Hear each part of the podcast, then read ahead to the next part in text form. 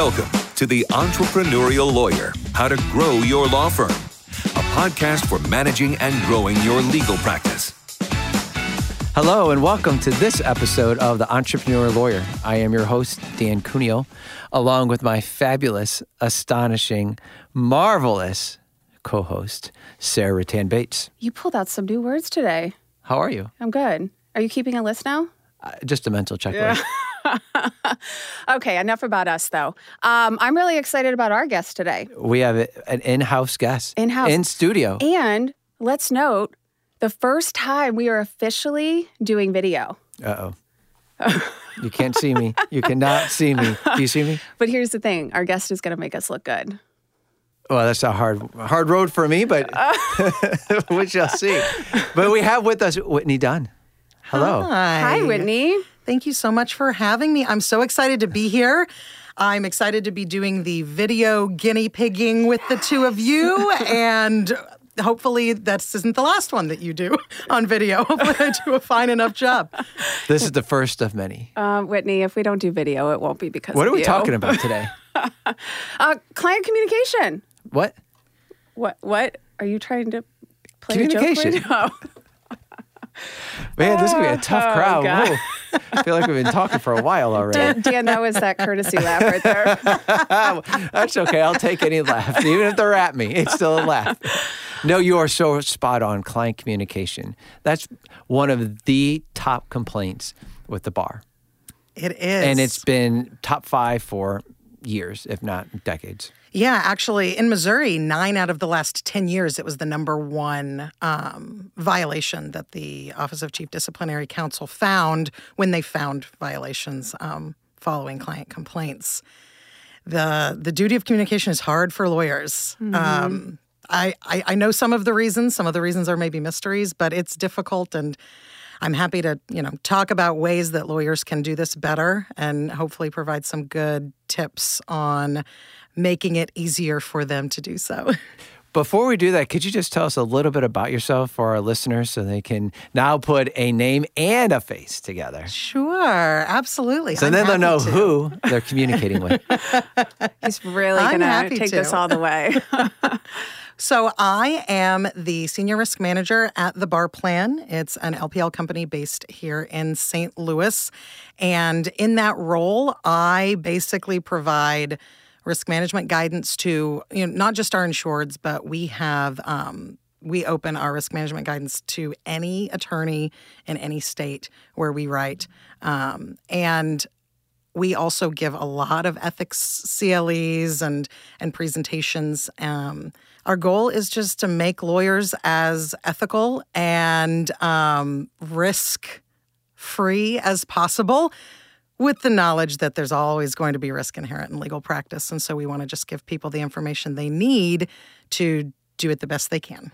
So the bar plan, I it's just I'm sure you have so many stories that you could tell that or I know we're limited on time. Some, some, some not on mic, but yes, most of them. Yeah, we've got tons. We have tons of stories. Um, the company has been around for, I guess, over 35 years now, and so the amount of expertise in those walls, I just have been soaking up like a sponge, so I can make sure and pass it on. So these attorneys. violations that you're you're seeing, are they blatant violations? Rarely. You know, the the duty of communication is most frequently violated by an attorney who is either because they're very very busy and they don't have time or perhaps because they aren't even aware of what the duty looks like they're just not appropriately communicating with their client be that not communicating frequently enough not being responsive when the client calls because the attorney thinks they don't know this, but we don't have anything going for six months, so I'm not going to bother to respond to them. That's a direct violation, a direct violation of the language of the rule um, to not respond to a client request for information, even if that request would be responded to by saying, I have no update for you. um, this isn't something that attorneys are out there willfully doing. It is, I think, a difficult, um, a difficult duty to meet. And so attorneys have to be aware of it and make sure that they are purposefully doing things to make it easier on themselves. What is a in in your opinion, what do you think a reasonable time frame is to respond? Well, I mean, it, it, it it's going to depend. If you're in the middle of a two week trial and someone calls for an update on something that isn't pressing, do you have to drop everything and go out in the, you know, in a recess and call that client back and talk to them for 30 minutes? Probably not. But you should, at minimum, probably have your office staff call, acknowledge the fact that they've, uh, you know, that their inquiry has been received, and say, you know, the attorney is unavailable right now because of a because of a lengthy trial, but they'll get back to you as soon as they're back in the office, you know, next Wednesday or whatever that might look like. I can tell you if the client has to call back, you've probably waited too long. Now, that isn't a hard and fast rule, but just from the perspective of making sure that the client feels they're being appropriately communicated with, that the that the client doesn't feel like they are not getting the communication they need. If they call a second time and you haven't responded to them, that's that's too long. Right. I was going to ask the question. I mean, how how often, how much should attorneys be utilizing their staff, assuming they have staff, to help fill some of these communication gaps? Unquestionably, use staff. But don't think that that can replace the duty to communicate with the client from your legal perspective. Right. Have the staff acknowledge have the staff say i'm you know i'm so sorry that we're not able to get back to you um, with this specific information today but we'll get back to you and then give a time and then follow up with the client at that time but there is a case i'm not going to remember the cite sadly but there's a case that um, i was recently reading out of kansas from a few years ago where an attorney basically had all of the call slips that the staff had put together and just handed them out. You know, paralegal, legal assistant, receptionist, just handle this. And that is not appropriately discharging the duty of communication. So use your staff to help set appropriate expectations about when responses might be received. To the extent that your staff can provide the information that's being requested, certainly have them do that. But your staff cannot meet your duty of communication. Right, and I think that's really the important word there, isn't it? The duty. It, Mm-hmm. it isn't duty to just respond or acknowledge. The duty, I would read it, is the duty of the attorney to properly advise and explain the law. Right, you're the counselor, Yes. so you need to be able to properly advise risk versus reward. was the situation? You can't let that default to a paralegal or to anyone else because now you're jeopardizing um, further exposure as far as dispensing legal advice when you're not a practicing attorney. Yeah, absolutely right. I mean, unquestionably, you know, unauthorized practice of law issues, staff supervision issues are all inherent there. And um, you are absolutely right that the attorney has a duty more than just communicating with frequency or responding. But yes, communicating certain information that the client needs to make a decision about the client's case. That's another way sometimes that attorneys inadvertently run afoul of the rule because the attorney thinks, I'm going to tell the client what the client needs to know to get the client what the client wants. Well, you should tell the client everything so that the client can understand what is happening because what you think the client wants might not even be what the client wants. Right, and the client needs to know all the facts so he or she can make an informed decision. Absolutely.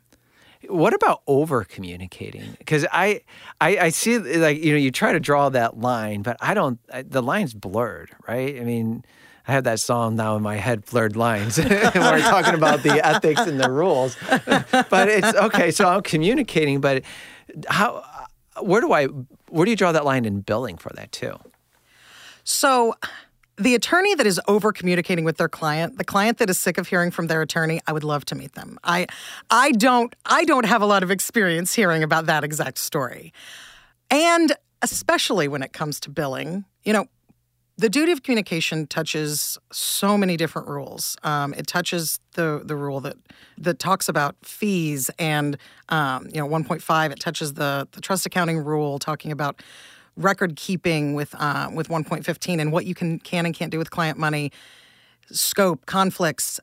The duty of communication touches so many different rules that if you are going to be billing a client, so I'm assuming everyone listening to a podcast called The Entrepreneurial Lawyer is going to be billing a client and is not only a pro bono. They will after they listen to Sarah and I. they, they weren't, Whittney. They weren't. So if you're going to be billing a client, that is something that you also need to communicate with. Mm-hmm. If you tell a client, well, I'm going to charge a flat fee, or if you tell a client, well, I charge hourly, but I'm going to require this advance fee deposit, don't just assume the client even knows what that means. Have a conversation with the client up front about when they can expect to receive to receive bills, what types of things they can re- expect to receive on those bills. It also will make sure if you have those conversations up front, what is, you know, what is this likely to cost ballpark obviously with the understanding you can't guarantee anything. When can the client expect to receive a bill? What can they expect to be on those bills? That can help during that intake process weed out clients who can't pay, clients who are protesting that bill amount or saying, I don't think that that, I just don't think that's going to work for me. And then you don't take those clients who ultimately aren't going to be paying you. So communication is also a tool that can help the lawyer and help the, you know, the lawyer's bottom line. What are your thoughts on texting? So if it were up to me, no lawyer would ever text with their client. But it's not up to me and it's 2022 and I totally get that. But there is obviously so much convenience in texting with a client. The thing you have to be aware of as an attorney texting with a client is first of all, um, that is part of the client file, at least in the state of Missouri, but in other states probably as well, that you have to be able to archive and retrieve that just like you would emails or letters or what have you. So keep that in mind first. Also, cell phone communication in general, texting, emails, you know, through the phone and phone calls, it makes attorneys think that they have to be available 24 hours a day. Mm-hmm. And I have heard attorneys say, my clients expect me to be to be available 24 hours a day. I have this thing in my pocket. And I always say, well, do your clients expect that? Or are you allowing your clients to expect it? If you don't want to be available 24 hours a day, or you think that text message isn't an appropriate way to communicate the, with the client, appropriately set that expectation up front. I actually have a um, communicate that expectation up front. Absolutely, I actually have um, one of my closest friends from law school. He's no longer in private practice, but when he was, he would charge more to answer a late night phone call. It's totally ethical to do that so long as it's appropriately communicated and the client consents to it. But you would be surprised when he started doing that. He said how many phone calls that at 10 p.m.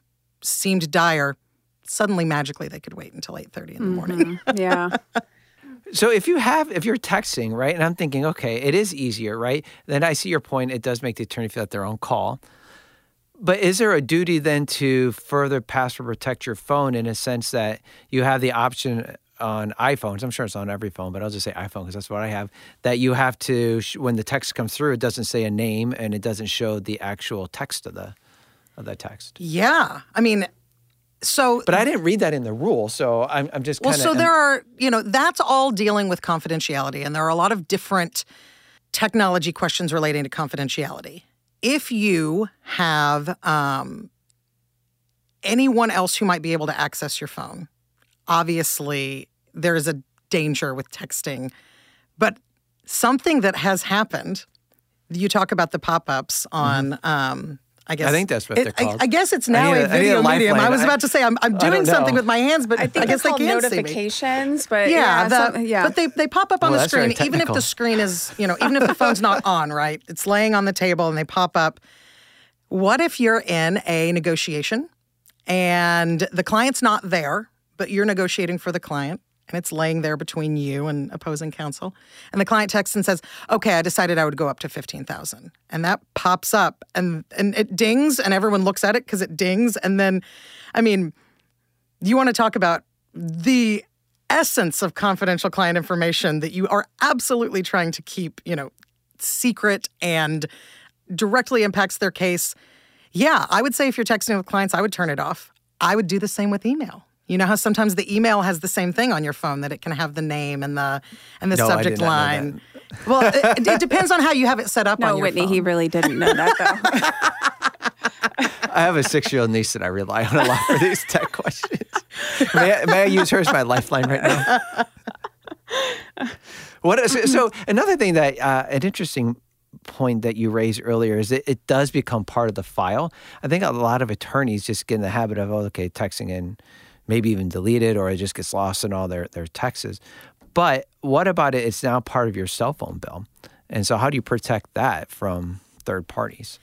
Well, if those messages can be accessed by Sprint or T-Mobile, I don't know. The the cell phone companies change and merge every day. But a cell phone company, then you need to have a conversation with the client to get their consent to the fact hmm. that someone outside of that attorney client relationship may be able to view that. And again, to get the client's informed consent to waive confidentiality in that circumstance, for example, you have to appropriately communicate to the client all of the material risks of them agreeing to that and the reasonably available alternatives. Now, it's possible with text that the client says, I don't care, because again, 2022, we all text, but you still have to have that conversation. Right. Well, then also, I think you have to tie in privilege too, right? I mean, they all kind of get married together. You have communication, then you have confidentiality, then you have privilege, which is attorney client privilege. And then does the client waive it? Do they have to communicate that and express it, it to waive it because it's their privilege to waive?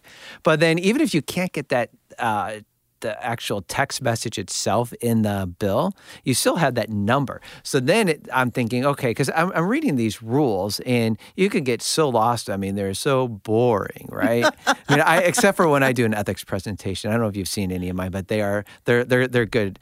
Uh, so the I bar haven't. plan. I'll have to check it out. Yeah, out. you should check it out. We we were in Missouri Lawyers Weekly. A little plug there. Huge, huge I, I wanna, turnout. I want to clarify. Dan had a picture, and I was interviewed though. well, since the, the cat's out of the bag, I was on the front page. Okay, but Whittney, I was talking about a client-centric approach, a lot about communication. So That, that's what brought people in. yeah, yeah, okay. But where, where I'm going with this, though, see, we sometimes I get I get sidetracked. Wait, squirrel.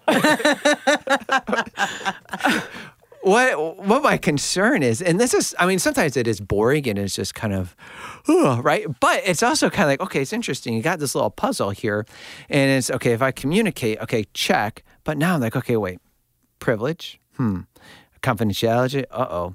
Now I got this bill. I text my client, but my friend may see my bill, or my my parents still pay my cell phone bill. I'm not gonna say that it's me, but let's just use it as an example. And then they say, well, I, they see these numbers. So do is that privilege then waived? So there wouldn't be any information, I would think, With the phone number With the phone number, Yeah. that there would be a privilege issue that that would be waived. But talking about confidentiality, because this is something. So privilege, confidentiality. Like The- tomato, tomato. Not Right? So- really. Here's the thing: is that privilege fits into all information that is confidential, uh, or all information that is privileged is confidential. But there is a Unless it's waived. large amount, unless it's waived, but there's a large amount of information that's confidential that isn't privileged, like the fact that you represent someone. The fact of the representation, the fact that you are their attorney, is a confidential piece of information, but it's not privileged because, of course, it's not privileged because it's privilege requires there to be some type of secrecy. It has to be communicated in confidence. Confidentiality is just all information relating to the representation, whatever its source. So that includes that includes the client's phone number. So yeah, you need to if you if your mom is going to be looking at your cell phone bill and saying, "Who are these, Dan? Who were you calling last night at 10 p.m. or whatever?" We're you need to to make sure the client names. understands. That's Okay. privileged communication. But what if what if you're a divorce attorney and it's known that you're a divorce attorney and in your cell phone log you have that number? Hmm. Why is this is why I'm thinking, you know, this is what we do in our in our bantering in our presentations. Sometimes makes it very entertaining and funny. This is why I guessing we were on the front cover. But it, it- they know that you're a, a divorce attorney. Like, oh well, I don't know that person. Why would they be calling Mr. Smith? Hmm, the divorce attorney or if you know just you, know, you can name any issue i, I just con, i'm concerned that sometimes attorneys aren't really looking into the rules and reading them the way that they need to be read and just kind of doing a high gloss over and they're really being more deferential to the client and not deferential to the rules yeah, Okay, you're right. let me ask a question. I'm sorry, now my mind is going. How is a work phone any different than a cell phone then? What you Because mean? you still have a log of calls, right? you have a Mm-hmm, provider, they have access to this information. Um, somebody else is probably your accountant paying your bills, taking care of these invoices. Isn't that the same concept though, Dan? So I will say that the re- there is a little bit of a difference with work phone and cell phone, and that is that your independent contractors, vendors, what have you, uh, accountants, etc. You do have a duty to make sure they understand the duty of confidentiality and that they are abiding by it. But once that is done, there is not there doesn't need to be a, a individual piece by piece consent from the client to reveal certain pieces of information like there would be for your your mom on your cell phone or you know Allegedly. You have to start paying your own bills. So I don't wanna grow Here's up, what I, i'm I coming have to the to, and you can't conclusion of 2022 or not. It's probably better to just stay away from text messages and your cell phone and use your work phone. Never going to happen, Whittney. I hear you. no i know it's never going to happen but that i mean all of these things we've just been discussing that's why the first thing i said was if it were up to me lawyers would never text Yeah. their clients Yeah. because it's a whole mess Okay, so if you were to give just the top three tips that you could give to attorneys right now on how to just uh, close up this gap of client communication, what would those three things be? So the first thing is having, you know, at the very beginning of the representation, make sure you are over communicating what the representation is going to look like, when they can expect to hear from you, what it means if they don't hear from you for a few months, when that might be, what the billing structure is going to look like, and when they can expect to receive those.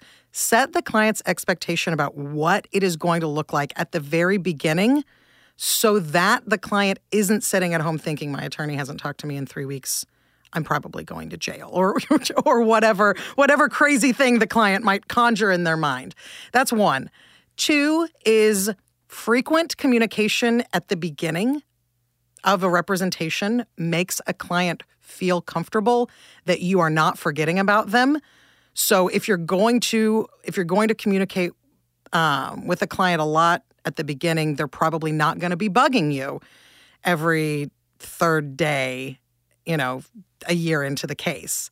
And lastly, please, please, please document in writing. It can be an email, it doesn't necessarily have to be a letter, but document in a writing to the client the directives that the clients give you. I'm constantly talking to lawyers and they say, Well, I told them if we went to trial, they could lose, and now they won't sue me because they said they didn't understand that. Okay, well, so do you have a letter demonstrating? And, and they always say, Well, no, I didn't. And that, from a malpractice defense perspective, is gold. So mm. it might seem like a CYA extra step, jumping through hoops, but you'll be so glad you have it if you find yourself in that situation. Yeah, I agree with you. And it's not, you're not approaching it from a practicing from a CYA perspective. It's really in the best interest of the client, which then facilitates further discussions and will advance the client's case. And at the end, although you can't guarantee results, but you can guarantee good service, right? Absolutely. Which hopefully makes everyone's job, including yours, a little, I, I won't say easier, but maybe less uh, kind of complicated and stressful. So you're just not like, oh, I can't believe this again. Well, you know, it's a it's an open secret. It's something that people know and then don't but don't really think they know. You can you can commit you can commit malpractice and not be sued by your client. It happens every day.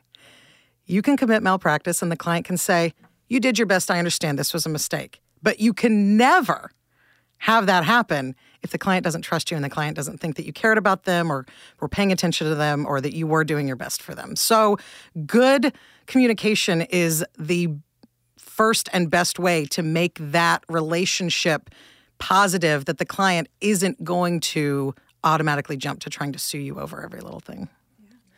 Whittney, we have to have you back. Oh, I'd love to And come back. I Will already you have come this back? master plan. Hold on, Dan. Hold on. That Whittney and I need to do a CLE together. Dan's upset, but I, I'm just thinking it would be amazing. But yeah, will you come back? Of course, of course. I'd love to do a CLE too. Dan, You're you can also be there if. Sarah approves. I'm, I'm busy. Is it getting front page news? I'm not coming. Again, thank you. And I'm glad we communicated. yes. and accepted that you will be back. This has been fun. Thank you so much. Thank you, everyone, for listening. Our inaugural video podcast think it here. went well, I think it went well. thank you, thank you, thank you. Don't forget to like and subscribe, and we'll talk to you next time. Thank you. Thank you for listening to The Entrepreneurial Lawyer How to Grow Your Law Firm, presented by Lexicon. Lexicon is a legal software and services provider that enables lawyers to do what they do best practice law. Tune in next time with our hosts, and be sure to subscribe and leave your review on your preferred podcast streaming platform or by visiting lexiconservices.com.